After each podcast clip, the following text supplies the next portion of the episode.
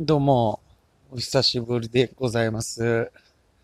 あの、僕の兄弟構成というか、はい、あの、男三兄弟でして、まあ、僕が長男、えー次男三男と、えー続くわけで、次男とは1個差、えー三男とは4個差なんですけども、あの、非常に学力の低い一家でして、まあ、あの、僕が唯一、えーまあ、普通というか、偏差値52、3の高校に進んだ時に、あの、いや、松田家一の秀才は違うなっていうリアクションを受けて、その、まあ、の、親戚一同でパーティーするっていうレベルの低さなんですけど、弟くん二人が、まあ逆にその愛くるしいわけです。あの、偏差値だけじゃなくて、やっぱその人としても、えーおバカさんというか、えーでも非常に愛くるしい弟二人持ってました。まあ言うても僕も28ですから、えー、一個下の弟27と24になるんで、えーまあまあまあ大人にね、仕上がってきてるんですけど、真ん中の弟がね、これ3年前ぐらいかな、あの、免許取りましてね、仕事も始めまして、あの、免許取って時にやってみたいことがあるっつって。で、何っつったら、ドライブスルーでやっぱその、運転手席からね、あの、注文してみたかったと。ちょっと、行こうや、つって。で、まあ、僕と二人で、弟と二人で、えー車乗って、で、近くのドライブスルーやってるマック行って、で、着いて、で、こうなんかもう、ここマイクここで喋りますよ、みたいなのが言って、で、まあ、カイ君っていう、弟カイ君って言うんですけど、カイがあの、大きい声でね、バカですから、やっぱ。ええ。うん、チーズバーガー!チーズバーガー!チーズバーガー!言うんですよ。チーズバーガーって言うんですけどね。チーズバーガーって言ってもシーン。チーズバーガー、シーン。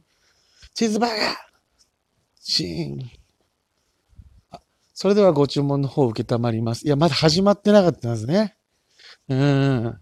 そりゃそうよ。だって、まず、向こうのオートワって普通喋り出すんだ。その電話だってそうだ。かけてね。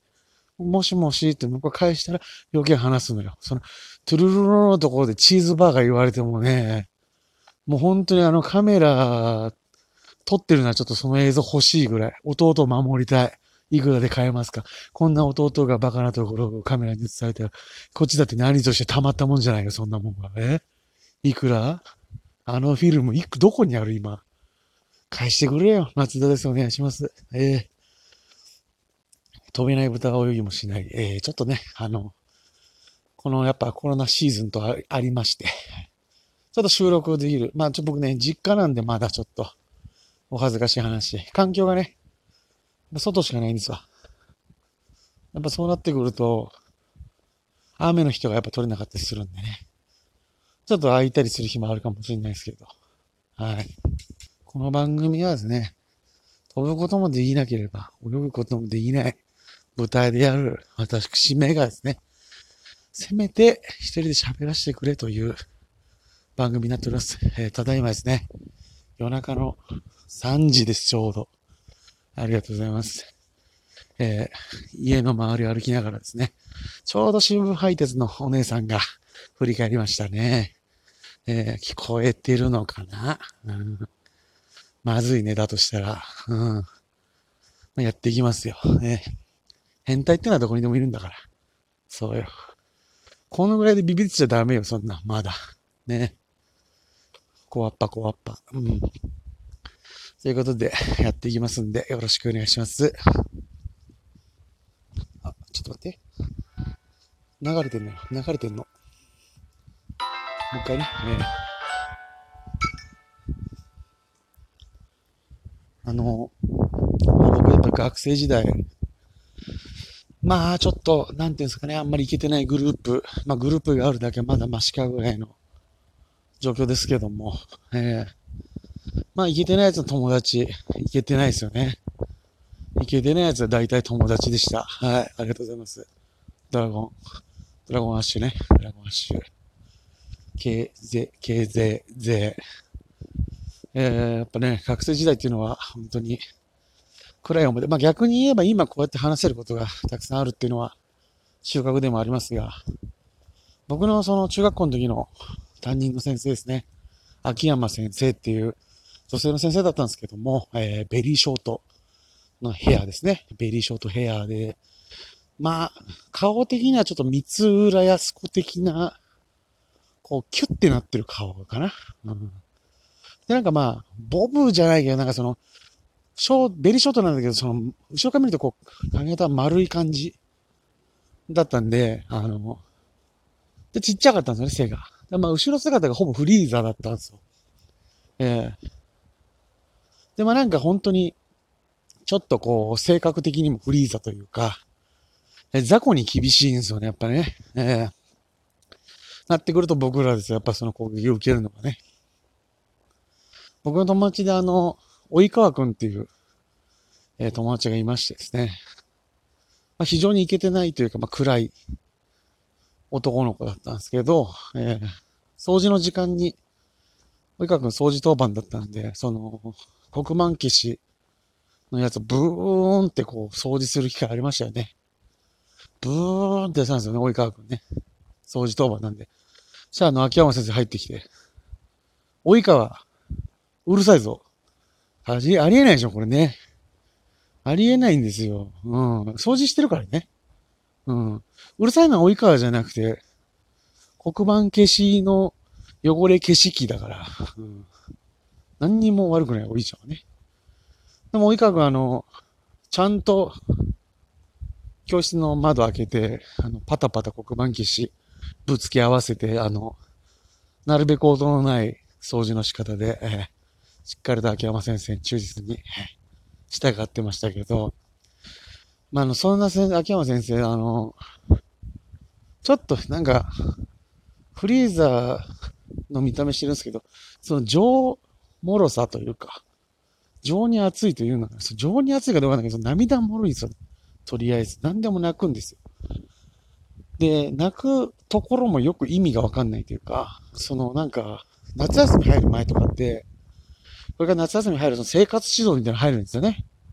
それで、秋山先生の方からお話がありますって言って、生活指導を、まあ、秋山先生ね、リーダーでやってたんですよ。